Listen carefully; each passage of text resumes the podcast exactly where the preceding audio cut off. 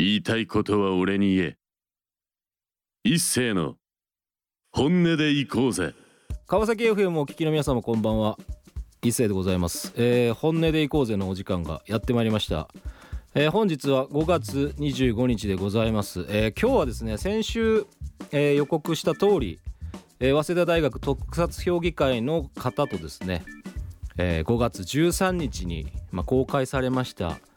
えー、新ウルトラマンについて、えー、語っていきたいというふうに思っております。今日はちょっとにめいの方がね、あのまた後ほど紹介させていただきます。まあ、新ウルトラマンについてね、いろいろあのメッセージもいただいた中から、これかなというものを紹介させていただきながら、それについて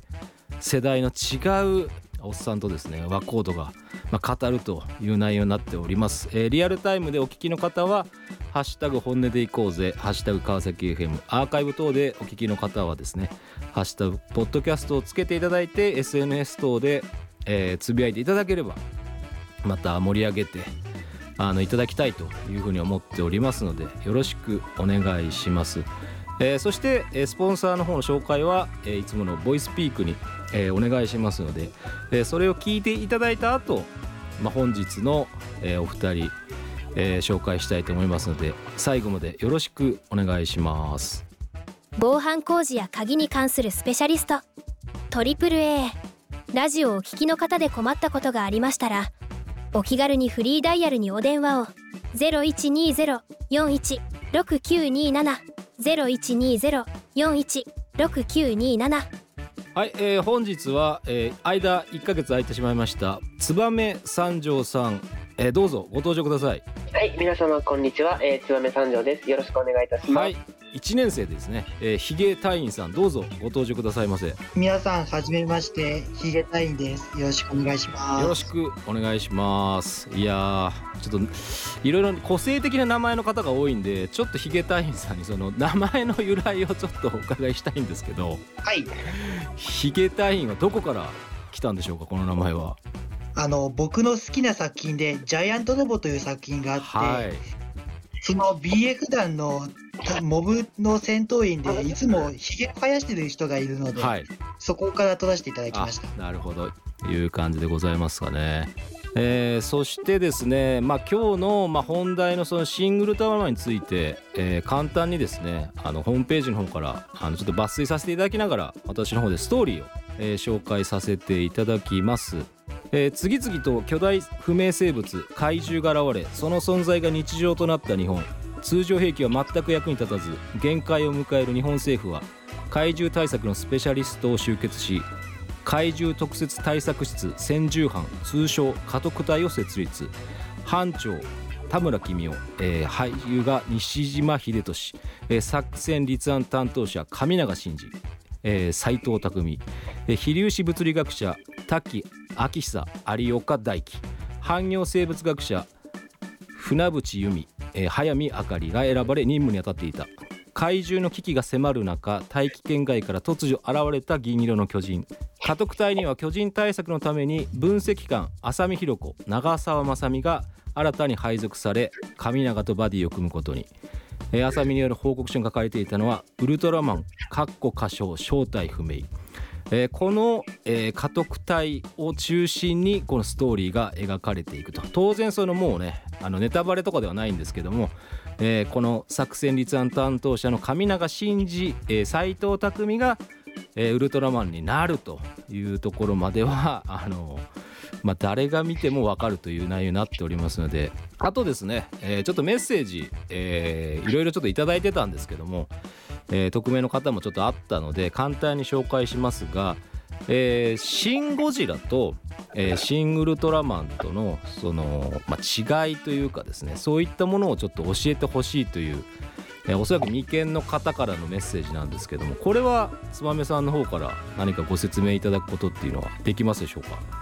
えー、とまずシンゴジラとシンウルトラマンで、えー、とシンウルトラマンは、えーとまあ、タイトルの下に空想特撮映画ってあるんですよね。ありますね。あ、これは、えー、と初代の、まあえー、とオリジンのウルトラマンのタイトルの下にも書いてあるんですけど、僕はそこが一番、えー、とシンゴジラとシンウルトラマンの違いを表してると思うんですね。はい、まあ、今回そのイントロダクションでももうやはりその空想とロマン、そして友情というもうかなり強調してる、その空想とロマンがかなり強調されてるんで、あのやっぱりシン・ゴジラとはちょっとまたテイストはかなり変わってきてるかなというふうにはあの私も思ってました。そうですね、はい、シン・ゴジラの、えーと、キャッチコピーが、えーと、現実対虚構と書いて日本対ゴジラってあるんですね。はいはいはいで、シン・ウルトラマンがさっきおっしゃってましたけど、空想とロマン、そして友情と言ってるわけで、まあ、そこで、えっと、シン・ゴジラは完全にリアリティにゴジラという虚構が来たっていうコンセプトだと思うんですよ。逆にウルトラマンはもう完全に エスエフ の世界、うん、そういうのが一番の違いだと思います。だからもしかしたらそういうなんですかね、いわゆる特撮エリア エスエフ みたいなところが極端に嫌いな方はシン・ウルトラマンの一部の描写とかもろもろは納得できない方がいらっしゃるかもしれないです、ねはいはいはい、今作というのは結構オリジンのウルトラマンを尊重している描写とかも結構あるので、はい、そこが受け入れられないというか、うんうーん苦手な方は苦手なのかもしれないなと思いました。ヒゲタインのさんの方はどうです今回シン・ウルトラマン見て違いですか、はい、なんで違いというよりどちらかというとなんか似てるなって思ったのが強くて、はい、僕としてはなんかあの核の使用うんぬんかんぬんってところはシン・ゴジラでちらっと聞いたなって思いますし、はい、だからやっぱ作ってる人一緒だから似てるなって違いといえば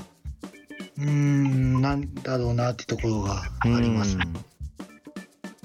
ら僕はねそのシン・ゴジラのそのシン・ウルトラマンに関してはその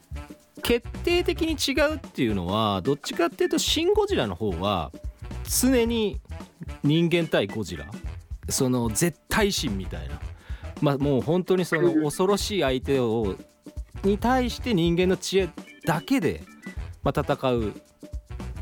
まあ、ストーリーとかドラマでシン・ウルトラマンはやっぱりウルトラマンなんであくまでやっぱり戦う主体はだからそれをやっぱサポートするという形でいけば、まあ、そこでどういう風にドラマが展開していくのかっていうのはやっぱその大きな違いとしての見どころではあると思ってるんですよ。うん、そうですね、うん、そうですまあ、元々のウルトラマンの持っている属性がゴジラと違いますからね。そうそうそうそうそう。だから全然別のものとして僕はあの見れるし、そのただなんかさっきヒゲ隊員さんが言ってくれたようにその核使用、要するに米国米帝は核使用をそのやっぱり準備してるとか、そのそういう描写っていうのは割とこう似たようなそのポリティカルなその構造としては当然リアリティを持たせるためには残してますけど、ただやっぱりその主体が全然今回やっぱ違ってきてるので、そこはなんか別物として全然見れるんじゃないかなというふうに思ってはいますね。根っこは同じだけど、あそれえっ、ー、とまあえっ、ー、とそもそもの属性は違うけれど根っこは同じというか。そうですね。はい。そうそうだからどう。誰がどう戦うかが全然あのウルトラマンとゴジラっていうのは元々が違うんで、はいはい、だからまあゴジラはその初期の作品がやっぱり一番まあオリジンとしてもう本当にその大きいわけですよ。せんきゅうひゃくごじゅうねんだいの初期ゴジラが、まあ、それが新ゴジラとしてあの作り直したっていう形で再登場だったんですけど、今回もやっぱりその一番最初のテレビ版のウルトラマンをこう映像も含めビジュアルも新たにこう何でしょう理想的なそのデザイナーのその成田徹さんのデザインをもとにウルトラマンを作り直すっていうことだったので、だからねなんかすごくそのウルトラマン自体もすごく綺麗な綺麗な感じになってましたよやっぱり。はい、あとはシン・ウルトラマンの方がシン・ゴジラよりよりオリジンに近づけてるなと思いました。まあそうですよね確かに、うん、デザインがそうですよ、成田さんのオリジナルに近いから。そうですね。それつばめさんが思うその何でしょうオリジナルに近いっていうのはどういうところで感じたところですかね。例えばあのなんか古谷聡さんのようにスラッとしてるところとかあと、はいはい、当然クワタイマーがないところとか、はいはいはいはい、オリジナルに近いかなって。あとネロンガとかガボラ の, その初期のデザインは見たことないのでわからないんですけど、もしかしたらそれもオリジナルに近いのかなと思って。あそうですね。で今回割とその怪獣ももともとその成田徹さんのデザインに近より近づけた形で、まあ、表現したかったっていうふうにはやっぱ書かれてたのもあるので、まあ、あとデザインのまあ話が今出ましたけど、あの何ですかね、当時の映像上の制限で例えばウルトラマンが飛んでいる人形だったり、はいはい、まあ、手を上げてる人形を回転させるとかいう描写が、まあ、当時のウルトラマンっていうのは多々あったんですけど、はい、それも、まあ、再現されているって、まあ、僕はもうにかいウルトラマンを見たんですけども、はい、まあ、いっかいはそんなにウルトラマンを詳しくない書かれてない人と見たので、はい、その人は結構そういう描写に驚いてました。でもそれを含めてウルトラマンという、まあ、原作にこうリスペクトしてるんだなと思いました。うーん、そうですね。だから割と僕らもその再放送で見てた世代だったんで、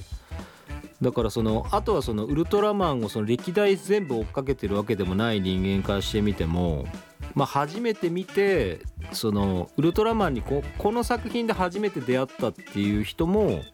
すごくそのこのウルトラマンっていうものにこう結構その好きになれるんじゃないかなっていう風な、まあ、作品に仕上がってるっていう風には僕なんかはやっぱ結構思ったんで、まあ、結構感無量って感じでしたけどね、見てる時も。なん、なんですかね、シン・ゴジラみたいに極端にそのなんですか現実に即したっていうわけではない。だからそこが空想特撮映画っていうところで、そこがゴジラとの一番の違う点なのかなと思います。確かにウルトラマンあまり見たことない人も多分楽しめるように作られてるのはなんか見て分かったんですけど、うん、あの僕の父がちょうどウルトラマン初代ウルトラマンをリアルタイムで見てるぐらいの世代で、そうなんですね、ちょうど昨日見てたんですよね、はい、あのそれですごいよ喜んで帰ってきたって話聞いたんで、やっぱなんていうのウルトラマンを肌で楽しんだ人でもあの楽しく見れるようにはできてるなっていうのは本当に思いましたね。そうですね。結構そのリアルタイムで見たんじゃないかなっていう世代の方もやっぱり劇場には結構いらっしゃったんで、いやーなんかね老若男女、まあ特にまあ男性が多かったんでしょうけど、でもそれでも、まあ、子供から本当にそのリアルタイムで見てた世代の方までね、あの圧倒的にその全体としては楽しめる作りにあのなってたというふうには思ってます。あとはちょっとその、まあ、噂の エスエヌエス とちょっとにぎ、にぎわわしたとは思ってないんですけど、この描写今更こういうのがあるんだっていうのは結構あのメッセージでもちょっと来てたんですけど、まあ、ちょっとこう、はい、本編の中でいくと今このご時世に、まあ、こういうちょっとこうなんでしょうセクハラ的な描写をするっていうのは、まあ、どう思いますかみたいな話がちょっと来てたんですけど、そこってなんかその、はい、燕さんとかヒゲ隊員さんでそのやっぱ世代的にはまあやっぱりそのまあ僕らなんか全然若い世代の方としてはなんかそういう違和感とかって感じたシーンってありましたか？僕はありました。ケツアメさんもあったんだやっぱり。僕はあまり違和感はなかったですね。なんかそういうもんだと割り切ってみる、はいはいはいはい、違和感を感じたっていう、まあ、感じたと思われる要素ってまあ大きく分けてふたつ、まあ、細かく分けるとみっつあると思っていて、はい、ひとつはまあ、初代ウルトラマンにオリジンに近づけてた結果なったものと、明らかにそれはちょっと余計だったんじゃないのっていうのがふたつあるなと思いました、はいはい、主に長澤まさみさんについて、まあ、ちょっと描かれて、まあ、騒がせているポイントだと思うんですけど、はい、でもこれが長澤まさみさんだったからこういうことが起きたのかなと思いました。あー、そうなんですね。僕もちょっとそのシーンを見てた時にやっぱりそのなんかあそうかこういうアングルでまた撮るんだっていうのがあった時になんかんっていう思うところはちょっとあったんですけど、一応でもそれをそのそういうなんでしょうこう露悪的な描写を入れることによって後からそのこういうことって最低だよなっていうその回収がちゃんとあったので、まあやっぱりそう必要として入れたのかというふうには思ったっていうのはその僕としての感想としてはありましたね。そうですね。その何ですかウルトラマンのオリジンを尊重した結果起きたことはそうですよね。そうですそうですそうです。どうしてもそのまあ仕方がないというかその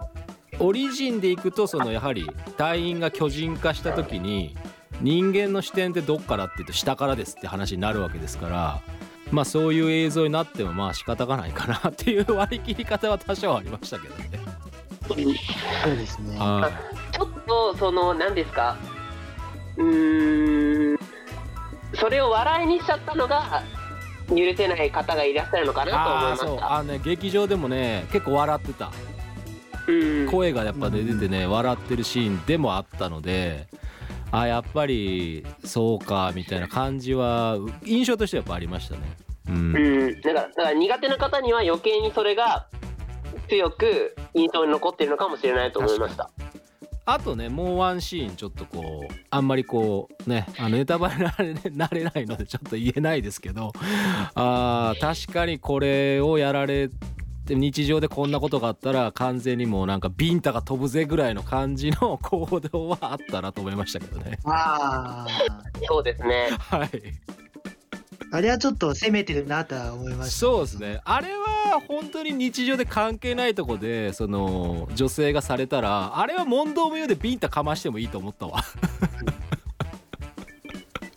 ただまあ映画の流れとしてっていうのとそのまあ主人公のその神永あのシンジまあウルトラマンだからねウルトラマンっていうのはそのそういう日本人人間的なコンプライアンスっていうのは学んでる最中だから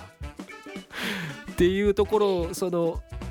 特撮っていうか エスエフ として見ればまあそうかぐらいの感じで僕はとどめてますけど、あの日常生活でこんなことは絶対、まあ、起こっちゃいけないことだなと思いました、はい、うーんなんかうーんうーんいいなんか表現しづらいんですけども、はい、まあ創作作創作作品、はいえーで あ, あると言ったらあるかもしれないけれどやる必要あったのかって言われると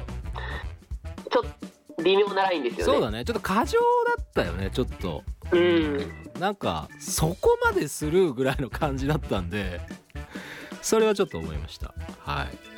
あのだから、えっと、僕もう一個あのインターネット騒がせたのはその長澤まさみさん演じるあさみのなんか気合を入れる時にあるありましたね、はい、なんかポーズをしてる時にもうちょっと性的だっていうことをおっしゃってる方がいらっしゃって、まあね、なんかそういうことでシン・ウルトラマンの評価が下がるんだったらもったいないことだなと思いました。まあねいや僕としてはちょっと言っていいのかどうか分かんないんですけど、はいあのそんなこと気にすんなら見ないでくれっていうのが本音なんですよ、ね、あーでもねもう見ちゃった後にしか言えない話だからこれまた難しいんだよね。だからそれが難しいとこだよね。そうそうそう今そうですよね、うん、絶賛公開中ですからね。そうそうそうそうそうなんですよ。これがっかりが難しい。僕もねちょっとそのあの思ったのは僕はただそのやっぱりその気合の入れ方っていうまあその方法としてなんでそこっていうのはちょっとあったんですけど、あのー、まあそのなんでしょうこうた叩くっていうかねちょっとその相手にこう触れる行為っていうのものに関してまあなんだろう、ちょっとこう公式でちょっと出てるわけじゃないんで何とも言えないですけど、そのやっぱ女性としてその、まあ、キャリアをその積み上げて、男性やっぱり男性社会じゃないですか完全に、うん、その描かれた世界も確かにそのあのが生物学者の方は女性でもう一人いらっしゃいますけど、ただ基本はあの世界ってもうほとんど男しか出てこないので、政治家に関してもでやっぱりその男性優位な社会なのは間違いないし、まあその中でその何でしょうか、男勝りな感じで私はやっていくよみたいな感じでいくと、まあそういう行動に結局表現としてなってしまったのかなっていうのはちょっとあるんですよ。女性だけどその男性の中でその舐められないようにこうやっていくぜみたいな感じでいった時にそういう描写になったのみたいなのはちょっとあのなんかそういう風に理解しようとかっていうよりは、まあ、そういうものとして表現したのかなっていうあの僕は感覚でした。うん、僕もそうです。だからただそれが受け入れられない人もいいのかなっていうのが、まあ、いてもしょうがないのかなと思いました、はい、そうですね、これが、うんうん、なんかそのお酒のためだけに作った作品だったらなんもうちょっと風当たりも弱かったと思うんですよ、はいはい、さっきの嫌だったら見なかったら見なきゃいいっていうのも、ただ、ただな、なんですかね、こあれだけ大々的にマーチャンダイジングして、はいまあ、作った作品なのでそれが特に露骨に出たのかなと思います。そうなんですよ、今回ねタイアップもものすごいんで、そのやっぱりその広報活動にもものすごくその力入れてやってますから、なんだね前のその大怪獣の時にこうそういう作品、まあそういうとこで見られる作品だからこそやらなきゃよかったよねみたいな描写ってやっぱ共通してあったんですよ、やっぱり。うん、そうですね、はい、だからこれはまあなんか制作する側にそういうアップデートを求めるとかっていうつもりは俺はさらさらないんだよ、全くないんだけど、うん、その表現してるものに関してはやっぱりその意図があって表現してると思ってるんで、別にそれをなんかこうアップデートして直した方がいいみたいなことを言うつもりは全然ないんですけど、やっぱりこういろんな人がやっぱ見るよねっていう作品の中でそこまでする必要があったかどうかっていうのは、まあ、議論しても全然いいんじゃないかなとは思ってますね。そうですね、うん、やめろとかね、まあ、あの消せとかそういうことではないので、うん、そこまでいるかなみたいなのは別に全然議論してもまあいいと思ってますよ、はい、うん、だからなんですかね、それがなかったら作品として成立しないのかっていうと違うなと思います。そうそうそう違います、はいえー、曲紹介をちょっと僕させていただきたいんですけど、はい、やっぱここは主題歌でよろしいでしょうか。あ素晴らしいと思います、はい、あのそれでは曲紹介、えー、ぜひ聴いてください、えー、米津玄師で エムはちじゅうなな。はい、えー、それではお別れの時間がやってまいりました、えー、この番組ではメッセージや感想をお待ちしております。メールアドレスは本音アットマークミュージックハイフンバンカー .com、 本音の綴りは エイチオーエヌエヌイー、えー、過去の放送アーカイブは YouTube、Spotify、Amazon Music 等で、えー、お聞きいただくことが可能でございます、えー、Twitter もアカウントあります、えー、本音 ななななはち エイチオーエヌエヌイーなななはち、えー、こちら、えー、フォローしてみてください。えー、それではですね、早稲田大学特撮評議会の燕三条さんから、えー、告知などありましたらよろしくお願いいたします。はい、早稲田大学特撮評議会は、えー、い, いつでも特撮が好きな大学生を募集しております、えー、早稲田大学に限らず特撮が好きな大学生であればいつでも、えー、いらしてください。はい、ありがとうございます。ということでね、今回まあ初登場ということでね、あのヒゲ隊員さん、あのラジオ出ていただきましたが、はい、まさかこんなことになるとはという感じだったでしょうか。そうですね、ちょっと初めてなんでちょっと緊張しながらやってみました。いやいや、もう今後もね懲りずにぜひお願いしたいというふうに思っております、はい、お願いします。はい、ということで、えー、今週はここまででございます。お相手は、えー、パーソナリティの一世と燕三条とヒゲ隊員でした。えー、それではまた皆さん来週生き延びてお会いしましょう。ありがとうございました。